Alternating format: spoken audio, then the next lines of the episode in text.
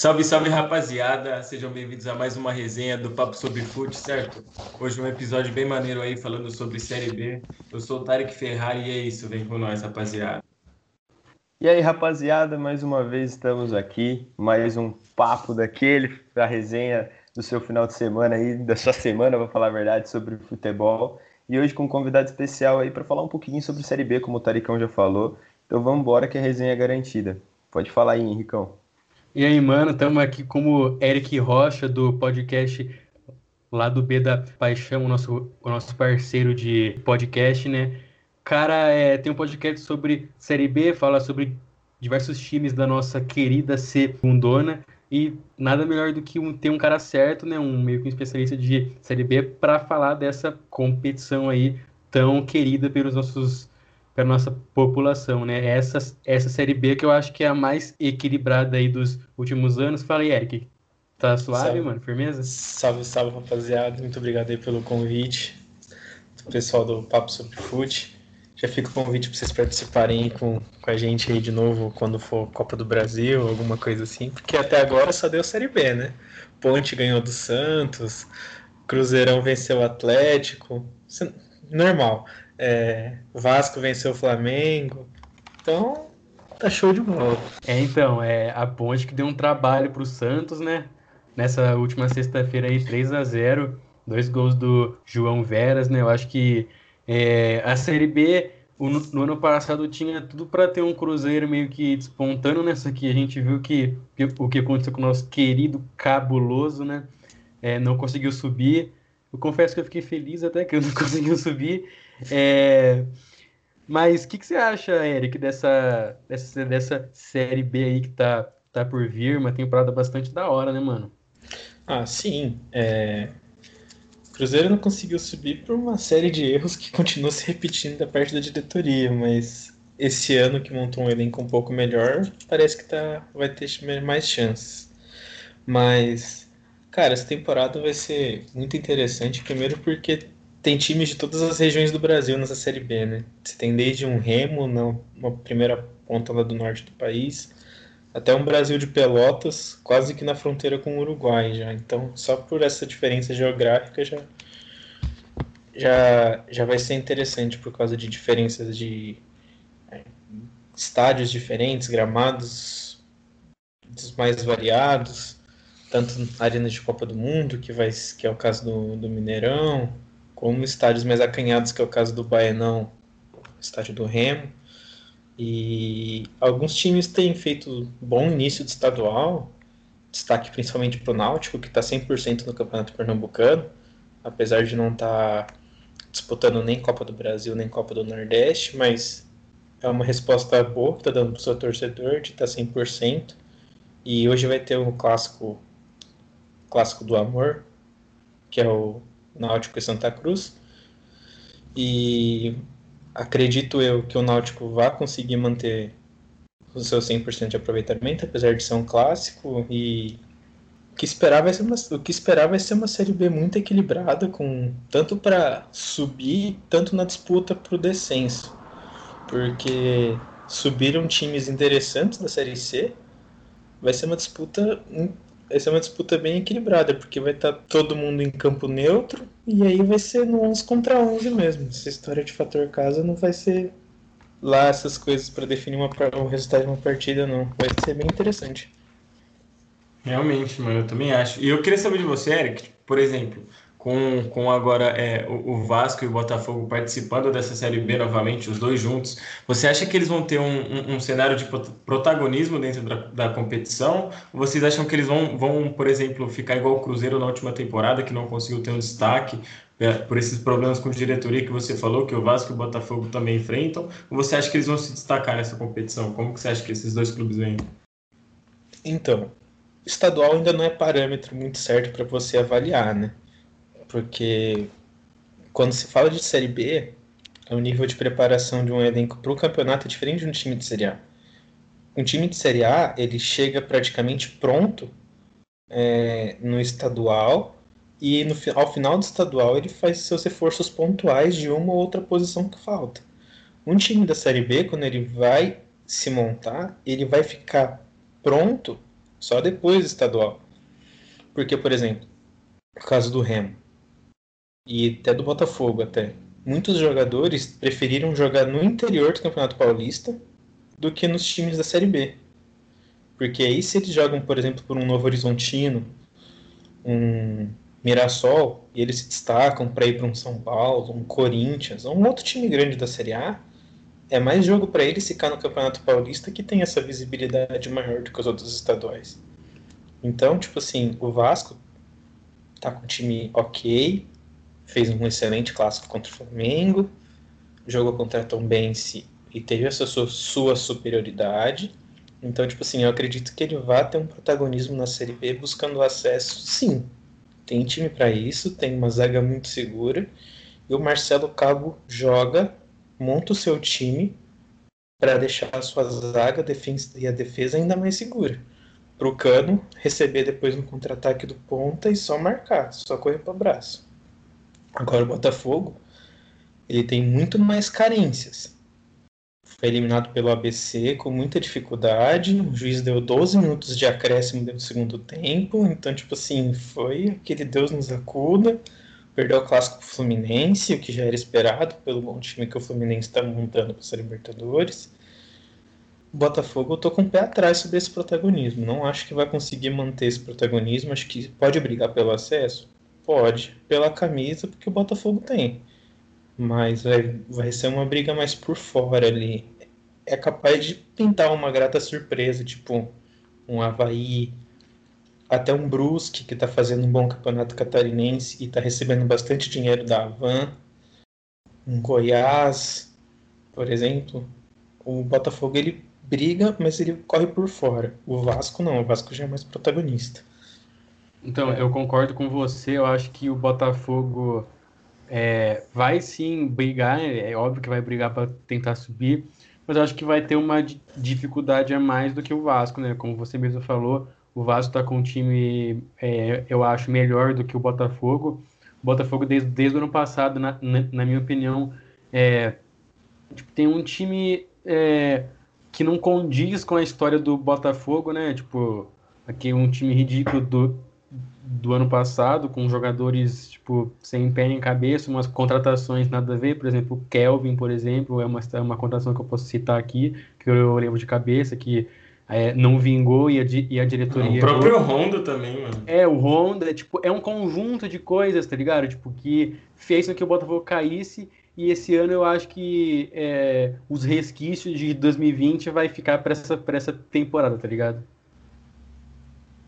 É, só, antes, só antes de você completar, falar mais alguma coisa do Botafogo, queria falar a respeito da Série B que, como o Henrique falou no começo do podcast, eu acho que essa vai ser uma das série Bs mais equilibradas que a gente já teve. Porque, querendo ou não, ano passado foram rebaixados o, o, Botafogo e o Vasco, que são dois times que são de primeira divisão, figuram, alguns por contratações esquisitas, igual eles falaram, e também por crise financeira, que a gente sabe que o Botafogo e o Vasco passam que já não é de algum tempo. Mas Fora o fato de que a gente tem outras equipes de grandes, como é o fato do Curitiba, como é o caso, como é o caso do Goiás, o próprio Cruzeiro, a Ponte Preta, que são equipes que a gente já viu que está dando trabalho realmente nesse começo de temporada, num, num fator tipo de campeonato. É, você acha que você que acompanha mais assim, você acredita que é, a camisa ela, ela pesa mais na, na, na Série B no que se diz respeito a eles? Vão ser favoritos assim a subir, eles já chegam com uma expressão de tipo, caíram, mas já tem ali é, pelo menos dois ou três a vaga para subir e depois é os, os outros times que briguem para buscar essa vaga? Ou você acha que não? Você acha que essa crise financeira ou até o, o baque por cair de divisão seja um, um fator predominante para fazer com que eles fiquem mais uma temporada na segunda divisão até entenderem o, o que está acontecendo, tentarem se estruturar? Porque, igual você falou, a gente tem um remo que chega bem e até, o, e é até interessante, porque o Remo fazia muito tempo que não conseguiu acesso para a segunda divisão. Ele, ele vem de uma maneira muito legal, então queria saber isso de você. Se você acha que esses times é, que estão na Série B, mas que são considerados menores comparados a esses que eu citei anteriormente, se eles têm uma, um, uma, vão ter uma dificuldade maior para subir essa temporada com Vasco, Cruzeiro e etc. aí na segunda divisão. Então, em teoria, no primeiro momento, nas cinco primeiras rodadas, três, prime... três primeiras rodadas ali, o fator camisa costuma prevalecer. Né? Posso até citar o caso do Cruzeiro no passado. Começou com menos seis pontos e nas três primeiras rodadas foi, ganhou, tal, teve uma, algumas dificuldades nos primeiros, nessas três primeiras rodadas, mas fez valer o seu favoritismo, o seu fator camisa, tudo mais. É, só que vai chegando a determinado momento que o ambiente, ele, o ambiente externo, no caso, a, as dívidas, a qualidade da gestão, até o próprio o time mesmo, ele vai se fazer valendo, como, como foi o próprio exemplo do caso do Cruzeiro mesmo. Né? Tipo, chegou a ficar na vice-lanterna da, da Série B para quase caindo para a Série C, chegou a empatar com o Lanterna Oeste, que não tinha ganhado de ninguém até o momento, e só foi sair dessa situação quando o Filipão chegou e ajustou um pouco as coisas e pavimentou um pouco a estrada para o Felipe Conceição começar a fazer um trabalho que, ao meu ver, está sendo bem feito nesse estadual para poder chegar hoje um pouco melhor estruturado. Então, outra coisa que dava muito favoritismo para esses times grandes que caíam para essa Série B é a cláusula paraquedas. Quando um time era rebaixado, ele recebia 30 milhões de uma CBF para poder montar o time e voltar para subir depois. Entendeu? Para poder continuar figurando entre os grandes.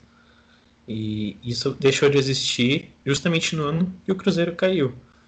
Então isso iguala muito os níveis de investimento. Porque, pô, 30 milhões, se você investe direitinho, você monta um time de Série A para ser campeão brasileiro, pô. Sinceramente. E hoje já não tem mais isso. Então, é, muita coisa tem mudado e sem falar que agora com essa pandemia tudo muito dos jogadores eles estão preferindo ir para times mais modestos mas que sabem que vão receber em dia até porque na série B os salários são menores do que na série A então se eles têm essa segurança de que está recebendo em dia, não vai ficar trazendo salário, então eles preferem ir para times mais modestos, sabendo que vão ter essa segurança financeira, embora tenha um salário menor, porque ganharia num Cruzeiro, Vasco, Botafogo, por exemplo. Não, e que sorte do Cruzeiro, né, mano? Caiu e não vai ter mais a cota lá de 30 milhões. Isso eu não sabia. Não sabia disso. E, tipo, todos os times grandes que caíram, vai, Palmeiras, Inter, acho que todos tiveram essa cota aí. E no ano do Cruzeiro, tipo, o time eu acho que de, devia estar tá mais endividado, mano. Tipo, eles não tiveram o dinheiro. Cruzeiro também profissional em tomar no cu, tá ligado? Tipo, um grande absurdo, mano. Foi bem isso mesmo.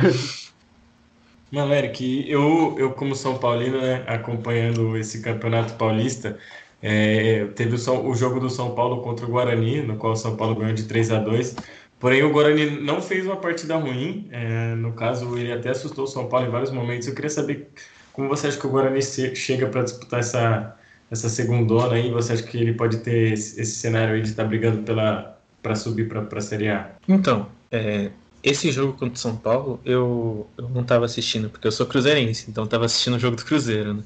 Mas eu cheguei a assistir o jogo do. Eu cheguei a assistir o jogo contra o Corinthians, que o Guarani perdeu também. Mas, cara, só deu o Guarani o jogo todo.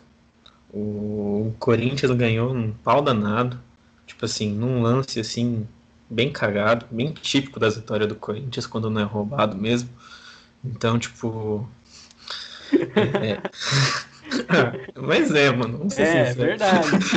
Não, não sei se tem todo mundo, aqui, todo mundo aqui concorda, relaxa. Ah, beleza. Mas, cara, tipo, só deu o Guarani. O Cássio fez umas três ou quatro defesas difíceis, isso só no segundo tempo. Então, assim, o Guarani precisa de alguns reforços pontuais, principalmente na questão das laterais e da zaga, do miolo de zaga, eu acredito que sim, precisa. Por questão de campeonato longo mesmo. Mas é aquilo que eu falei. Ele vai, eu acredito que ele entra nesse grupo para brigar por fora, junto com o Botafogo, é, o próprio Havaí, o Goiás, Curitiba. porque são times. Então, o Curitiba não. O Curitiba é o melhor, é um dos melhores times. Curitiba e Vasco, é, se bem que o Curitiba jogou poucos jogos, jogou quatro ou cinco jogos essa temporada, o time que menos jogou jogos da Série B. Mas, se você for ver o desempenho que eles estão tendo nos jogos, eu assisti o Curitiba Operário pela Copa do Brasil e tá com um time muito redondo. Tá bem encaixado e o próprio técnico tá reconhecendo que não tá jogando bem, que não tá no padrão que ele quer. E antes de estar tá no padrão que ele quer, o time já tem tido respostas boas a bons jogos. Então, eu creio que o time do Curitiba tem muito a evoluir. Só tem dois problemas do time do Curitiba: dependência do Rafinha e do Robinho. Robinho, aquele ex-Cruzeiro, ex-Palmeiras. Esses são jogadores que machucam muito. Então, se e um deles superar. E eles já são meio que veteranos, né, mano? O Rafinha já deve ter mais de 30 anos de diferença. E o Robinho, ele tá jogando faz uma cara já, mano. Jogou no Palmeiras, jogou no Cruzeiro, agora tá no, no Coxa. Deve ter, ter, ter mais de 30 anos também. Acho que o Arthur deve saber, mano, se eu não me engano. Rafinha tem 37 é, anos. E, e, o Robinho também faz tempo que não tem uma, uma constância assim, sem ter lesões também, mano. Eu ia falar que, se eu, se eu não estou enganado, o Coxa ele contratou aquele. O maluco era artilheiro no CRB, não é? O Léo Gamalho, se não me engano, que tá bem também, não tá? Bom, pela sua risada, não sei se tá tão bem assim não quanto parece, mas não Não, não. É que ele foi carrasco do Cruzeiro ano passado. Mas. É. Mas não, ele tá, ele tá bem, tem feito bastante gols, inclusive nesse jogo da Copa do Brasil que o Curitiba classificou, ele chegou a fazer dois gols, inclusive. Mas é isso que eu falei, o time do Curitiba, ele é bom, tem dado boas respostas, tem um ponta da base, um guri da base que eu não tô lembrando o nome agora dele, que ele tem feito boas partidas, um ponto esquerdo. Mas é isso, se machucou o Robinho, machucou o Rafinha, o time do Curitiba vai passar sérios problemas no campeonato para poder repor essas, essas peças, que são peças que quando machucam passam um bom tempo no departamento médico. Eric, é, quem que você acha que nessa Série B pode ser o time surpresa, assim? Porque no ano passado a gente viu um Cuiabá muito bem, né? Subindo, um Juventude até. Quem você acha, assim, que pode ser o time...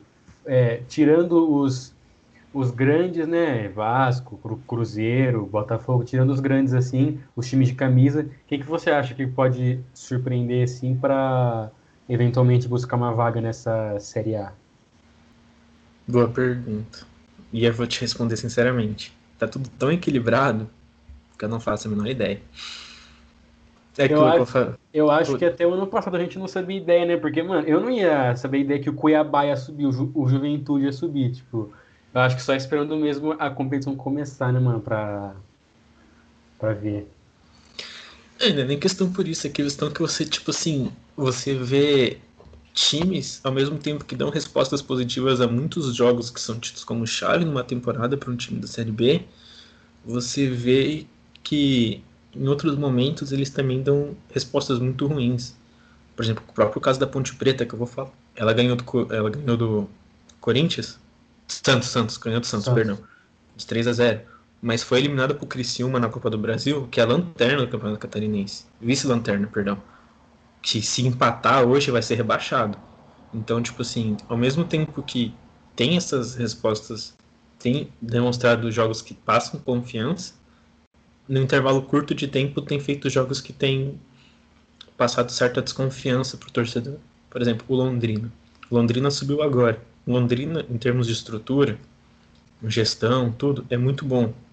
Muito semelhante ao modelo de gestão do Atlético Paranaense que eu acho muito bom, apesar de afastar a torcida um pouco do clube e tudo, mas em termos administrativos eu acho fantástico. Mas, e o, o modelo de gestão do Londrina é parecido, mas ao mesmo tempo você vê um Londrina que só empatou no Campeonato Paranaense até agora. Tá certo que quando eu conversei com o pessoal do pessoal da Tuba Rádio lá, eles mesmos falam que quando começa com muito empate é uma superstição que eles têm de que vai dar alguma coisa boa no final da temporada. Não sei. Se, se for, se essa superstição tá valendo, talvez seja uma surpresa boa. Mas tem um meia que vai jogar agora às 4 horas, chamado Matheus Bianchi, que veio da base também. Que ele faz boas partidas, tem feito bons gols. No próprio jogo contra o Rio Branco, ele chegou a fazer um gol. Então, assim, tá muito equilibrado essa, essa, essa disputa para ver quem vai ser a, a, grata surpresa, assim, dessa Série B aqui. Todo mundo vai olhar e falar, meu Deus, como esse time subiu pode ser um Brusque, pode ser um, a dupla de Campinas que vem forte. pode ser os times do Nordeste, não se sabe. E, cara, é, é... O time do, os times do Nordeste até o Náutico, né, mano? Que você falou que tá bem. Uhum. Então, tipo, acompanhei um pouquinho só do Náutico, o clássico lá, tipo... Vitória tá bem na, na Copa do Nordeste também, ele tá mal no Campeonato Baiano, mas o Vitória tá bem na Copa do Nordeste, então acho que o Vitória pode, pode aparecer nessa corrida brigando por fora aí, como o Eric disse. Fala aí, Arthurzão, o que você ia falar também. Não, eu só ia fazer um contraponto. É... Se você quiser terminar sua linha de raciocínio primeiro, Eric, para falar hum. desses times. Mas Não, pode ia, falar. Eu só ia fazer um contraponto é o que, é o, que o Henrique falou, no, no sentido de ele perguntou para você algum time que você acha que poderia chegar por fora para buscar esse acesso. Eu queria perguntar o contrário, se você acha que tem algum time que teoricamente é grande ou que tem tradição, tem, tem tamanho, mas que você acha que esse ano promete fazer uma Série B fraca, que a, a chegando até rebaixamento. A gente teve ano passado, se eu não me engano, Figueirense, cara. O Figueirense é Figueirense era time de primeira divisão até, até uns anos atrás, jogando sempre, o Paraná também. E foram dois times que foram rebaixados ano passado para a Série C. E a gente tem o caso do, do Criciúma também, que foi rebaixado no ano passado, no ano retrasado. Então, assim, você sabe se tem, se tem algum time, nem que esteja mal financeiramente, ou que não esteja com elenco tão da hora, que a previsão do time seja ali um meio de tabela, ou até, quiçá, um rebaixamento para a Série C, não tão esperançosos? Então, a questão dos times na Esperançosa também são, são é um bloco grande, né? Por exemplo, você vê um Confiança que tá, foi capengando no, na Copa do Nordeste, é, tá bem no estadual? Tá, mas o campeonato sergipano, dos campeonatos nordestinos, é nenhum mais, tá longe de ser um dos mais fortes. Então, tipo assim, você vê um, um Confiança que tá assim, você vê o CSA que está começando a perder força muito cedo, já sabe, tipo assim, sendo eliminado nos pênaltis para um Remo em casa na Copa do Brasil, é, depois eliminado na forma que foi na Copa do Nordeste. Então, assim, o CSA tá em essa previsão, eu acredito que vai ficar pelo meio da tabela, assim. O próprio Brasil de Pelotas, porque o Brasil de Pelotas está passando por uma fase de estruturação, não é nem reestruturação, é estruturação mesmo do time. Está ampliando estádio, está fazendo isso, então a própria diretoria está pensando em fazer campeonatos mais modestos para poder se manter mesmo. E eu acho que nessa Série B tão equilibrada, quando um time pensa só em se manter, ele automaticamente já está brigando seriamente por rebaixamento, porque está muito equilibrado. Os times que estão brigando pelo acesso já vão ficar no meio da tabela. Porque tem muita que... vaga, tem pouca vaga para muito time. Até, tipo, você tá falando aí, é das, tipo, eu pensei, né? Você falou que o, que o Brasil de Pelotas está pensando em ficar no, no, meio da tabela, pensando em se reestruturar, tipo, eu acho que para uma Série B, tipo, é, os 20 times buscam é, estratégias para tentar, tipo, meio que se manter assim, ou tentar um acesso, no caso dos grandes, eu acho que isso que é o da hora da Série B, tipo, os times caem e já, tipo, meio que tentam buscar estratégias para ver como que vai ser o ano, um, um, um planejamento e, tipo, e, e na, e, na, minha opinião, quem não tem um planejamento, por exemplo, é, posso até citar o caso do Cruzeiro no passado, que, tipo, começou com Adilson Batista, aí viu que não deu certo, trocou pro, pro Felipão, o Felipão também não deu certo, trocou pro... Esqueci o nome do técnico do, do Cruzeiro que chegou antes do Felipão, que tá agora. Anderson, Anderson, Anderson Moreira e Ney Franco. Tô é, esses dois ainda. É. Aí, tipo, é, foi um troca-troca de, de, de, técnico absurdo. Então, tipo, eu acho que a graça da, da Série BS é, tipo, cada time com sua estratégia e um, e um planejamento, tá ligado? É, mano, eu acho que só pelo fato de, de do fato financeiro, né, pesar muito da, da parte do, dos recursos, que já a cota de TV já é um, é um dos fatores que ajuda mais ainda os clubes, e aí a cota de TV já diminui muito. Então acho que faz que esses clubes tenham que se reestruturar e pensar muito mais numa estratégia financeira para depois conseguir montar um elenco para disputar um campeonato, por exemplo, ao contrário dos clubes de Série A, que o principal planejamento é montar um bom elenco, e é nisso que até algumas editorias se perdem, porque acabam gastando demais, e eu acho que quando se trata da, da, da Série B, os clubes eles planejam se planejam primeiro financeiramente para depois conseguir montar um elenco que, que eles vão conseguir pagar. Não sei se você concorda comigo, Eric, mas queria que você falasse um pouco sobre isso também. E, Justamente. Cara, é, Eric, rapidinho, só complementando, fala, já puxar o gancho que ele falou de, de financeiro. É, isso que o Tarek falou foi, foi muito legal, era uma das coisas que eu ia perguntar a respeito da, do planejamento financeiro dos times. É, a gente falou aqui um pouco sobre times que a gente pensa que, pode, que podem surpreender, que possam, é, é, como fala, decepcionar, mas de, de uma outra maneira a gente consegue pensar na questão financeira, porque eu acredito que o, o clube de Série B, como o Tarek falou, ele tem uma renda menor, ele tem um planejamento menor, ainda mais aqueles que vêm da Série C para a Série A. E a gente está vivendo num momento aí, já vamos para o segundo ano de uma pandemia onde tudo é meio que incerto. A gente não sabe em que momento que o campeonato vai parar, em que momento que tudo fala, ó, parou, ninguém mais joga. E eu acho que isso também é um condicionante que pode fazer com que os clubes da Série B tenham ainda mais problemas, até para ter questão de manter funcionário, ter questão de manter jogador e chegar no final da competição. Porque a gente viu que tem clube da Série A que, que não conseguiu fazer isso ano passado. Então, queria que você falasse um pouquinho sobre isso também, sobre essa questão financeira na pandemia dos clubes da Série B também. É, essa, essa, por isso que o campeonato estadual ele tem uma vital importância já para os times da Série B, né? Porque, por exemplo, Confiança ganhar um estadual, além de ser um título para eles, digno de ser comemorado, tem uma premiação de campeão que vai ser vital para você fazer um ajuste de caixa aqui, ou então trazer algum reforço que você estava pensando em trazer. A própria Copa do Nordeste também, se bem que eu acho que todos os times da Copa do Nordeste que estavam na B. Ah, não, Sampaio Correia joga hoje contra o Ceará pela Copa do Nordeste, que está na Série B também.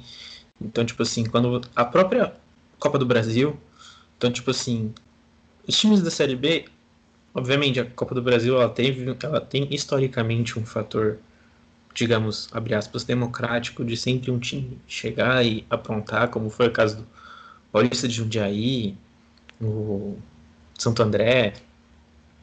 Acho que até o América no passado. É, né, até o América no passado, mas é isso que eu ia falar, tipo, o América no o passado. O Palmeiras tá... também ganhou quando estava na Série B. É, ganhou no ano que foi rebaixado, na é verdade. mas com esse, essa mudança de regulamento de trazer os times da Libertadores para as oitavas, tá começando a mudar essa configuração. E o próprio caso do América no passado está se encaminhando para ser uma exceção à, à, à, regra dessa nova Copa do Brasil, digamos assim. Mas essas, essas fases aí que dá tipo 1 milhão e 700, 1 milhão e 300, já paga uma folha inteira do salário dos times, entendeu? Mais até se duvidar. Por exemplo, ano passado, quando foi Cruzeiro e CRB pela Copa do Brasil, se o CRB pass... quando o CRB passou, é, o, prêmio da... o prêmio daquela fase era de duas folhas do salário do CRB. Então, tipo assim, tudo, todo, todos esses fatores são de, são de vital importância para ter um planejamento financeiro adequado. A própria Copa Verde também, tipo, um campeonato fraco, um campeonato fraco, mas é uma chance de premiação de vice-campeão, de campeão, que vai ser um alívio financeiro para eles conseguirem pagar suas dívidas, trazer algum reforço que às vezes é importante. No caso do próprio Remo, que estava com salários atrasados, pegou e fez um mutirão de venda de camisa, um monte de camisa promoção lá, tal. A torcida parece que abraçou um pouco o time e conseguiu que tá aí uma folha que estava em atraso das que uh, dos compromissos que o clube estava devendo. Então, tipo assim, passa por uma série de fatores até criativos o Cruzeiro lançou um aplicativo para concorrer com a Uber e com a 99 em BH, chamado Cruzeiro Gol. Também com essa ideia de conseguir fundos para poder ter onde achar dinheiro, porque cota de TV não dá. Ah, Copa do Brasil é franco atirador, é até onde ir, mas estadual, no caso do Cruzeiro e do Vasco, do Botafogo, é mais difícil. Né, dado um Flamengo no Rio que está incrível e o Atlético Mineiro e o próprio América também estão um nível acima do, do Cruzeiro hoje, ser campeão estadual, no caso. Não sei se respondi a pergunta. Não, respondeu sim, respondeu, respondeu. bem até. Respondeu bem pra cacete. E, Eric, eu queria perguntar uma outra pergunta pra você.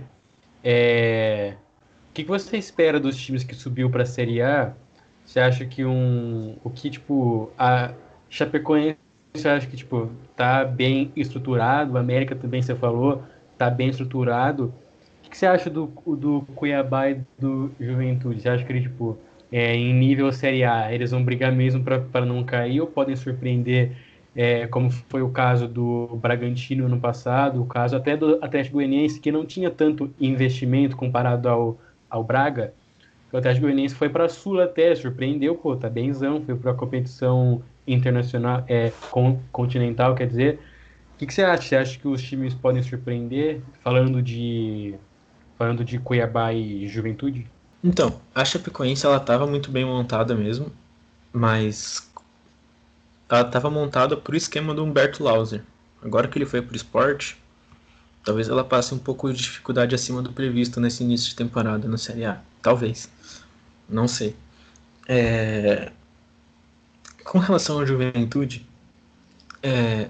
o time começou mal com o Marquinhos Santos, que é o técnico atual agora. Você vê como o futebol é louco, cara. E aí contratou o Pintado. O Pintado fez milagre com esse time do Juventude. Tipo assim, Wagner, não sei se vocês lembram do Wagner, jogou no Cruzeiro, Fluminense, meia. Então, ele tava nesse time do Juventude, tava jogando bem. O próprio Lúcio Flávio, veteranaço Lúcio Flávio, também estava jogando no time do Juventude e de vez em quando entrava, fazia seus, seus gols, suas assistências. Então, tipo assim, o Pintado fez aquele time jogar. Só que aí chegou na hora de renovar o contrato por questões de salário, ou sei lá o que foi, o imbróglio dos dois, mas acredito que tenha sido salário, o Pintado pediu alguma coisa a mais, porque injusto, porque o trabalho dele no Juventude foi muito bom. Ninguém esperava que o Juventude fosse subir, porque o Juventude tinha subido da C para B e já subiu para A. E aí o Juventude não quis renovar com ele e contratou de novo o Marquinhos Santos, que estava levando o time para resultados muito ruins no início da temporada passada.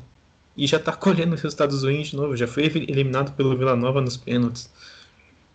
Jogou melhor que o Vila Nova em Goiânia, jogou.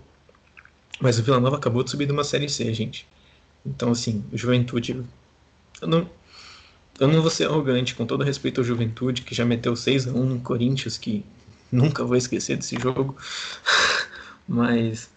É, eu acho que, para não dizer que ele já está rebaixado, ele tem uns 70%, 70% de chance de cair. O Cuiabá, ele foi campeão da Copa Verde não é parâmetro de nada, porque Copa Verde são os times do Centro-Oeste, do Espírito Santo e do Norte do país. É um campeonato, é um campeonato regional, mas é um regional mais fraco. Tá bem no campeonato Mato Grossense? Tá, mas é o campeonato Mato Grossense. Ele vendeu algumas peças que eram tidas como pontuais no elenco. O próprio Matheus Barbosa, que hoje está no Cruzeiro, chegou a vender outro jogador pro. Chegou a vender jogador pro Botafogo, acho que lateral. Então, tipo assim, ele perdeu algumas peças, mas é um time que tem um aporte financeiro muito seguro por trás, apesar de ser um investimento modesto. Mas tem um aporte financeiro seguro por trás. Bastantes empresários de Cuiabá tal, sustentando o time. Pode ser que o Cuiabá seja uma surpresa. Também pode ser que não. Tá meio incerto o Cuiabá justamente por conta dessa situação bem atípica que ele se encontra, né? De ser um campeonato que ninguém lembra, um, um regional fraco que é a Copa Verde. Então, tipo, Cuiabá vai ser esperar para ver o que, que, vai acontecer ali. É, é tipo, puxa, pode, pode falar. falar. Não, eu ia falar das contratações do Cuiabá, mas pode puxar aí, mano. Então, eu queria puxar esse gancho do Cuiabá mesmo, né? Que é referente a essa parte do, dos investimentos, eu não, eu não sabia muito.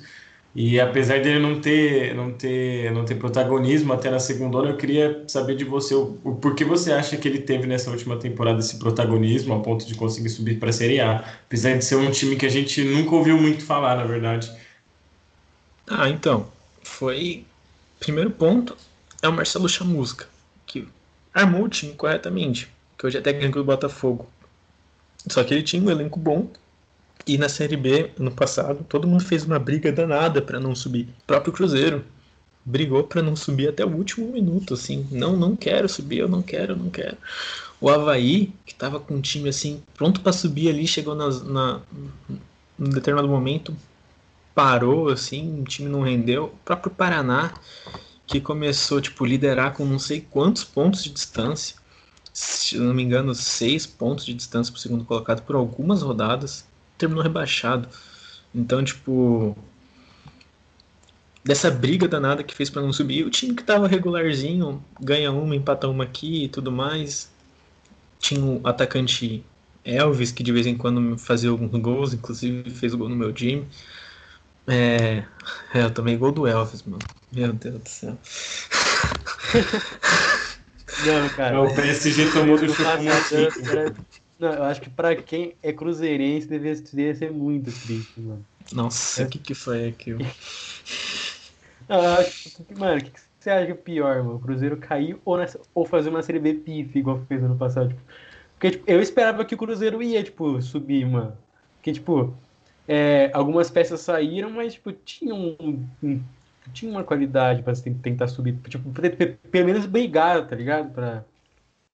Acho que até com o Marcelo Moreno chegando, né, cara? Um, um ídolo recente do clube chegando. Tudo bem que aquela apresentação do Marcelo Moreno ali foi sacanagem que fizeram naquela apresentação ali, né? Ué, os caras liberou a putaria naquele. Vai, mas, meu? Deus do céu, aquilo ali não chegou a ser legal, não. Mas eu acho que ele voltando, até trazendo o um nome depois de um. Depois do começo, né? Trazendo o Filipão. Eu acho que foi o que deu um pouco de esperança pro torcedor cruzeirense, né? Mas é legal, o fala Sobis sua visão. Até. É, o Sobis. Depois fala a sua visão, como que foi para você, cara, esse ano de 2020 aí. Ah, então, tipo, só terminando o que falei do Cuiabá, então, tipo, foi isso. Foi um time que manteve sua regularidade num campeonato muito irregular e acabou subindo. Sobre o Cruzeiro, cara, assim, o Adilson Batista, ele é um bom psicólogo, tipo, para deixar o time calmo, motivar o time na hora certa e tudo mais. Tanto é que, tipo, apesar de perder pro Atlético no estadual, quando ele ainda era o técnico, o time fez um. Foi o melhor jogo do Cruzeiro na temporada, foi aquele lá, que era um monte de garoto sub-20 e conseguiu fazer um jogo de igual para igual, obviamente perdeu por ser um time sub-20 e tudo mais, mas fez uma boa apresentação. Aí chegou dois caras que eu vou falar pra você, viu? Aquele Anderson Moreira, aquele Ney Franco pra ser ruim, tem que melhorar muito, viu? Nunca vi uma água de salsicha tão suja na minha vida igual dois caras lá, viu? Que que foi aquilo? Esquema do Ney o Anderson Moreira nem esquema tinha. O Anderson, o, Ney Franco pelo menos tinha um. Que era a bola no Matheus Pereira, que era o lateral esquerdo, que era da base, que jogava bem, e falava, resolve, meu filho. Esse era o esquema do cara. Então, tipo, por um lado foi bom que deu uma maturidade precoce para um lateral. Inclusive, se vocês assistirem o jogo do Cruzeiro, fica de olho nele, que ele é um bom jogador. Ele, Matheus Pereira, lateral esquerdo. E Aí quando chegou o Filipão, o time tava na beira do colapso, tudo, ele ajeitou a casinha, fez aquele esquema maluco dele de trancar o time pelo meio, colocar os laterais para armar. Eu nunca vi isso dar certo, só o Zidane no Real Madrid com o Marcelo que fez dar certo. Porque ele tinha o Marcelo, né? Filipão não muda nunca, né, cara? É impressionante, Nossa. cara. É impressionante. Eu sou palmeirense, posso falar. O Filipão é. O Filipão, o Filipão. Mas eu, eu ia até falar pra você, você falou da, da molecada da base do Cruzeiro. Aquele Ayrton, um atacante, que até meteu gol no Atlético, é bom jogador aquele moleque também, né? E é, então. falando, desculpa, depois então. É. Não, que isso. É, programa de vocês, eu sou convidado. É, então, tipo, ele chegou e o Filipão chegou e deu uma, uma cara pro time, né? E, tipo, não faltou subir, não sei se foi algum. Chegou a ter, tipo, uma certa greve dos jogadores em determinado momento por conta da diretoria que estava fazendo muita burrice no passado. E eu não sei se não subiu por questão de algumas. por questão de cabeça dura do Filipão mesmo com algumas coisas, por, ou por. ou por questão de ranço dos jogadores com essa diretoria que parece que foi resolvida essa temporada e o time está rendendo bem. Mas eu não sei dizer o que, que houve ali ao certo. Só quem está lá dentro sabe e infeliz... e se os jogadores fizeram o que fizeram para não subir, eu vou ser sincero, disse a diretoria que tá é tão bandida quanto a que estava antes. Então os jogadores estavam certos. E cara, sobre o Ayrton, ele foi revelado no Palmeiras, né? O Palmeiras abriu mão dele, ele foi parar no Inter de Limeira. E aí o Cruzeiro achou ele lá e contratou ele. E o Filipão já conhecia ele do Palmeiras, obviamente, e aí que foi que ele usou, usou ele, começou a usar bastante ele. Só que ele caiu de rendimento no final do ano passado, porque o Filipão teve a brilhante ideia de falar para o presidente trocar o camisa 10 e capitão da seleção brasileira sub-20, que é o Maurício, que hoje está no Inter, pelo William Potker. É, só grandes negócios. Cara, pior que o Maurício tava, tava jogando bem, não tava na época? Tava, mano. Ele tava sendo criticado, mas quem não ia ser criticado naquela draga, velho? Outro, outro cara também, eu tava até pensando nisso, olha que você tá falando. Outro cara também que eu acho que se tivesse chegado desde o início, é, tipo, é, sem, sem o, o, o Cruzeiro começar, se, na verdade, se o Cruzeiro não começasse o trabalho da Série B como Adilson Batista e depois o Ney Franco, e se o Sobe tivesse chegado é, no início da Série B juntamente com, com, com o Felipão, assim, vamos colocar, Tipo, você acha que o Cruzeiro conseguiria subir? Porque, tipo, eu acho que o Cruzeiro, ano passado, precisava de um cara, tipo, que entendia mesmo o que estava acontecendo. Tipo, porque o Sobis, em campo, tipo, metia gol, tipo, ele meio que... Acho que era só ele que entendia que o Cruzeiro precisava subir, porque o resto, mano, pelo, pelos jogos que eu via, tipo, eu não sou cruzeirense, mas acho que até uhum. você pode falar melhor. Mas eu via assim, tipo, porque ele era o único que entendia que o Cruzeiro tava na merda e precisava subir, tipo. Ele era o único que teve que tipo, dar uma garra em campo, mano. A outra rapaziada parecia que os caras ainda eram tricampeão do brasileiro, da Copa do Brasil. É acha que você tem essa visão também, Eric? Não, você fez a leitura correta. O Sobis e o Fábio eram os únicos que tinham essa noção dessa obrigatoriedade. Só que, tipo assim, o Fábio tinha 39 anos e a dupla de zaga dele não era uma das melhores. Tinha um Kaká que tava oscilando bastante, inclusive até por briga com o Filipão, porque o filho dele nasceu, aí ele foi ver o parto do o nascimento do filho, o Filipão ficou bravo, colocou ele no banco. E para colocar um Ramon que também não tava lá essas coisas, no final da Série B o Ramon fez boas partidas, hoje é zagueiro no Cruzeiro, e o Manuel. Mas Manuel Manuel é bom no jogo aéreo só, né? Questão de cobertura, bote, essas coisas assim. Pra Série B ele é bom. Fica sendo bem né, sincero. Né, mas fica puxado pra. Fica puxado. pra um goleiro olhar minha dupla de zaga, assim. Puta que pariu, mano. Tipo. Ah, vocês são São Paulinos, velho. Eu, com todo respeito a vocês, mas vocês que são São Paulinos, eu nunca considerei o Rogério Ceni um grande goleiro, mas ele aparecia muito porque as duplas de zaga que ele tinha eram fodas pra caralho, mano. Então, tipo assim, as bolas que sobravam pra ele catar, ele fazia aquelas defesas muito monstras, mas era porque, tipo assim, a zaga dava conta de muita coisa, tá ligado? Então, tipo, o goleiro, o goleiro precisa dessa dupla de zaga que proteja bem. Cara, é. E... Então, tipo, aí vai tomar gol e aí só o Sobs querendo jogar, não vai pra frente. Então, tipo, esse ano parece que a galera tá entendendo o que realmente tá acontecendo. Vamos ver o que vai acontecer. Mas eu acho que vai brigar para subir, sim, com, como deve ser. Pode falar.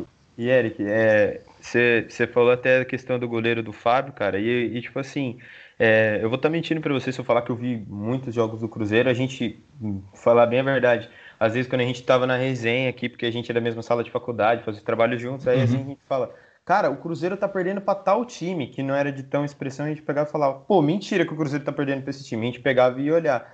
Então, assim, foram esses mais ou menos os jogos, mas teve um jogo do Cruzeiro que eu não vou saber qual era, mas eu assisti e no final do jogo o Fábio ele fala e eu acho que é muito marcante isso que ele fala que é, os caras que ajudaram o Cruzeiro a chegar onde ele chegou, diretorias, jogadores que chegaram a levaram o Cruzeiro para o fundo do poço, é os caras que não estavam mais lá e eram os jogadores que estavam ali que iam ter que segurar a bronca.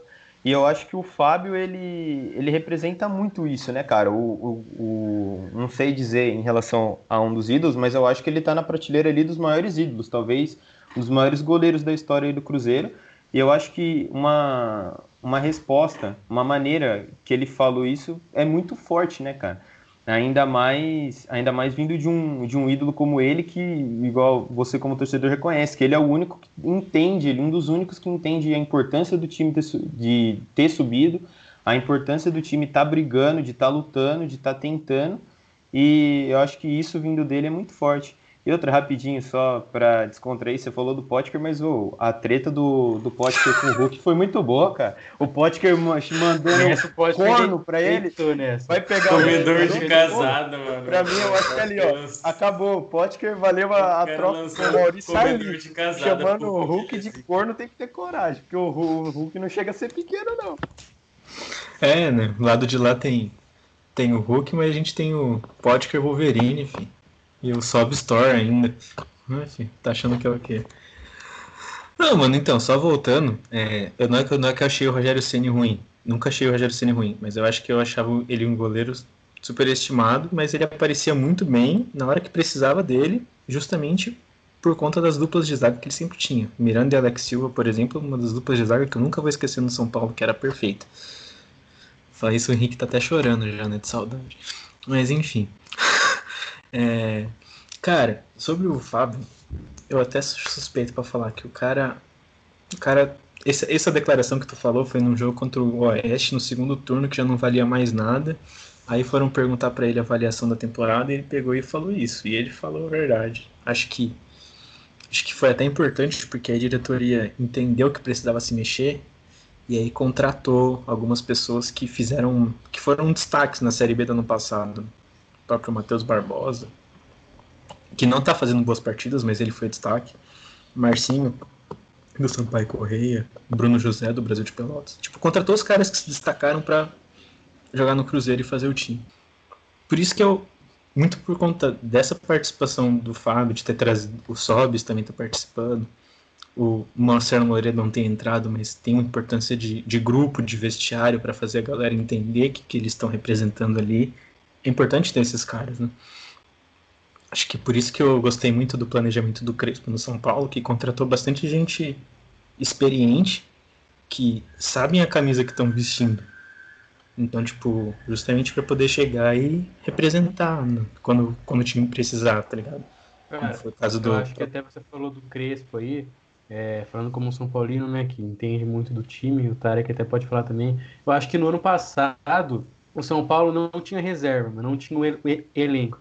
Eu acho que não foi campeão brasileiro, tipo, por culpa do Diniz, por culpa do que o time não tinha reserva, precisava de um cara para dar mais velocidade, não tinha um cara.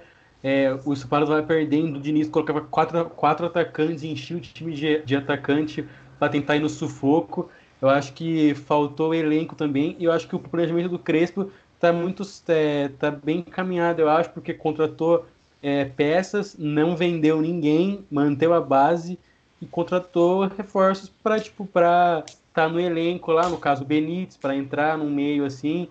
Até aquele William lá que tem 30, 34 anos que eu não entendi nada com essa contratação, mas pode compor elenco tranquilo, jogar uma, uma partida saindo outra. também, né, ele fica mais utilizável.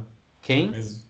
O Titi que saiu também, ele, sim, ele, sim. ele uma vaga de reserva. Contratou o Éder também, experiente, Miranda. Miranda. Eu acho que, uhum. eu acho que é, tipo, tem que Tipo, o São Paulo não tem um elenco do Palmeiras do Flamengo, tá ligado? Porque tipo, são milionários, excelentes, tem peças de reposição à altura, mas tipo, tem um elenco para brigar, né, mano? Acho que é um não, planejamento, né? Sim, com certeza. E Eric, é, a gente deu uma boa passada aí pela Série B. E agora, nesse final, assim, queria te colocar um pouco, um pouco na fogueira aí, que a gente ficou falando de planejamento e tudo mais. É. Eu queria um palpite seu aí dos, de quatro times, não precisa ser na ordem, obviamente, de primeiro, segundo, mas queria saber para você os quatro que sobem e os quatro que caem dessa, dessa segundona aí. E aí depois a gente dá nosso palpite também aí, ver como que sai essa brincadeira. Os quatro que sobem? É. Cruzeiro, Curitiba, Vasco e. Cara, essa quarta vaga tá muito difícil. Mas eu vou de Havaí. Posso, posso falar a minha? Depois vocês Mano. falam as, as que caem. Ó, vou falar as que sobe. Vasco, Guarani, não na ordem, tá? Vasco, uhum. Guarani, Cruzeiro e Curitiba. É isso. Guarani acho que sobe, mano. No sufoco. Fala a sua aí, Taricão. Fala a sua aí. Ah, mano, eu acho que, que Vasco e Cruzeiro aí já tem uma, já tem uma tendência a subirem. Eu acho que o, o, o, Goiás chega bem também, e aí Goiás e Guarani para fechar essa, essas quatro vagas aí.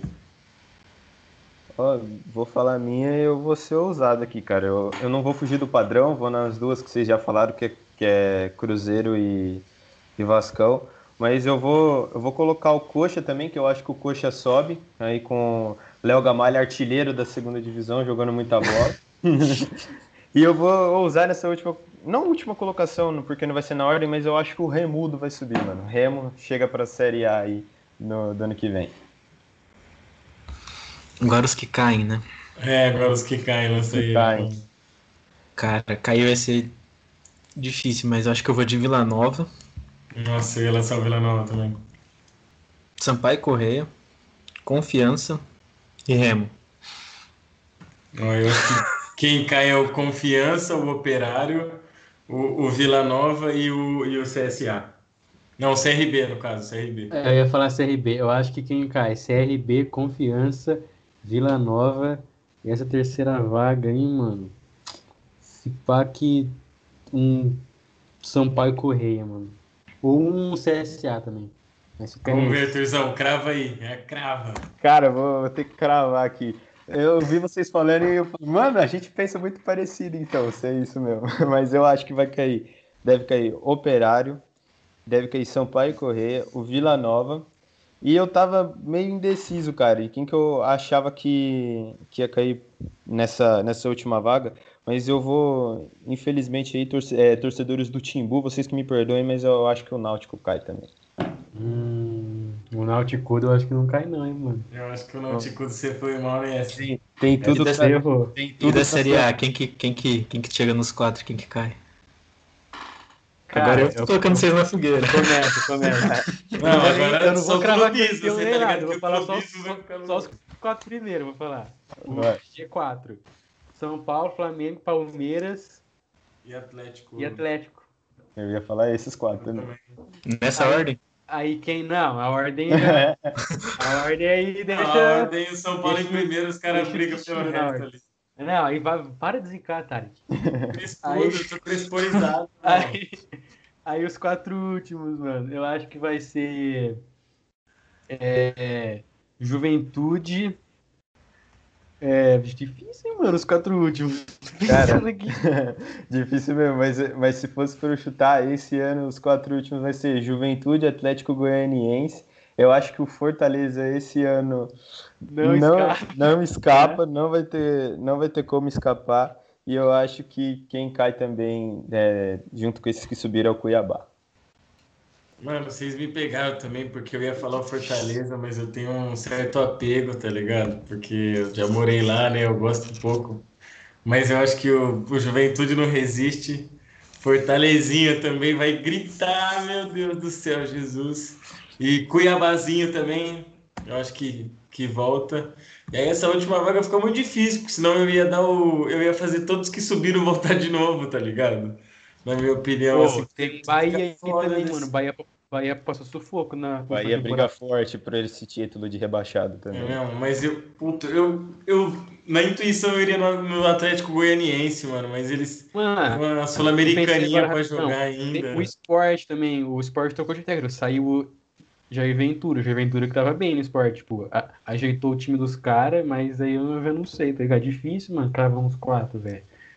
É, do- Caralho, dois a gente mano. consegue cravar, agora os É, outros Você dois. fudeu nós, mano, completamente. Ela falou assim, mano.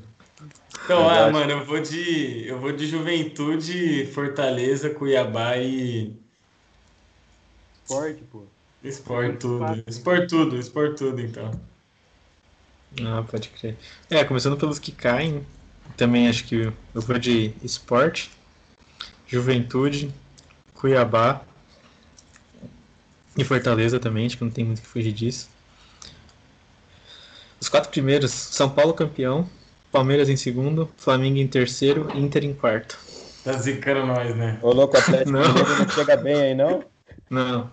Ah, nunca tem 50 anos que não chega, tu acha que vão chegar agora? Sai fora. O primeiro bi deles foi um bilhão de dívida. Atlético é paraguaio. Puta cabelo de boneca não chega nem um pouco aí pra, pra o- levar esse título. Atlético pro Eric, se, se, se depender, chega em décimo no máximo.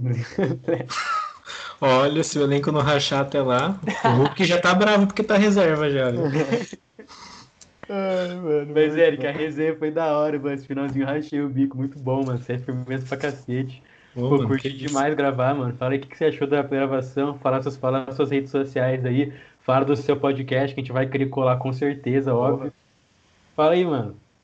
Ah, obrigado aí pelo, pelo convite, foi da hora. né? Acho que, obviamente, nem se compara a Série B com a Série A, a Série A é muito mais da hora. Mas acho que Série B é interessante, não porque o meu time tá lá, Deus me livre, quero que suba nunca mais volte.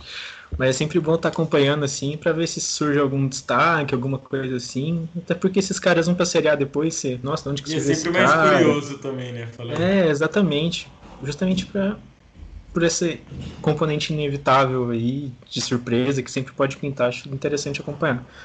Mas muito obrigado pelo convite, vocês são da hora. Quando quiser gravar de novo, só chamar. Vocês estão convidados aí quando São Paulo ou Palmeiras pegar alguém da B aí na Copa do Brasil, a gente faz um especial aí. E o meu programa inicialmente é para acompanhar as rodadas, mas enquanto não começou, eu estou fazendo um especial sobre a história dos times. Aí eu já fiz sobre a história do Brusque, do Náutico, do Cruzeiro, para todo mundo saber mais ou menos quem que é aquele time que está disputando aquele campeonato e tudo mais. Então é interessante, bem bacana. E minhas redes sociais é o Instagram, é arroba lá do quem quiser me seguir lá. E os, os, os casts estão todos no, no Spotify, lá do Bcast, e sucesso. Isso, meu americão agradecer mais uma vez sua participação aí, também agradecer toda a rapaziada que está ouvindo a gente até aqui, certo? Passem, ouçam os últimos episódios. Para vocês encontrarem a gente no Twitter é só digitar arroba papo sobre fute 1 e no Instagram arroba papo sobre fute. Dá o papo Arthurzão. Galera, e só para finalizar aqui, você que acompanhou até o final, que vai colar nessa Série B para assistir também, torcedor do Cruzeirudo, do Vasco, do Botafogo, de todos os times, cola na nossa, na nossa patrocinadora Mantos de Fute. Quem falar que veio aqui pelo Papo sobre Fute ganha 10% de desconto nas camisas, então passa lá, já garante seu, seu manto aí do, do seu time para passar essa temporada. E rapaziada, só agradecer, reiterar os agradecimentos. Valeu, Eric, o papo foi foda, mano. Você é muito gente boa. Cola lá nas página, na página dele, comenta que o Potker é melhor que o Cristiano Ronaldo. Mas é isso aí, molecada. Muito obrigado a todo mundo que acompanhou. É isso, valeu!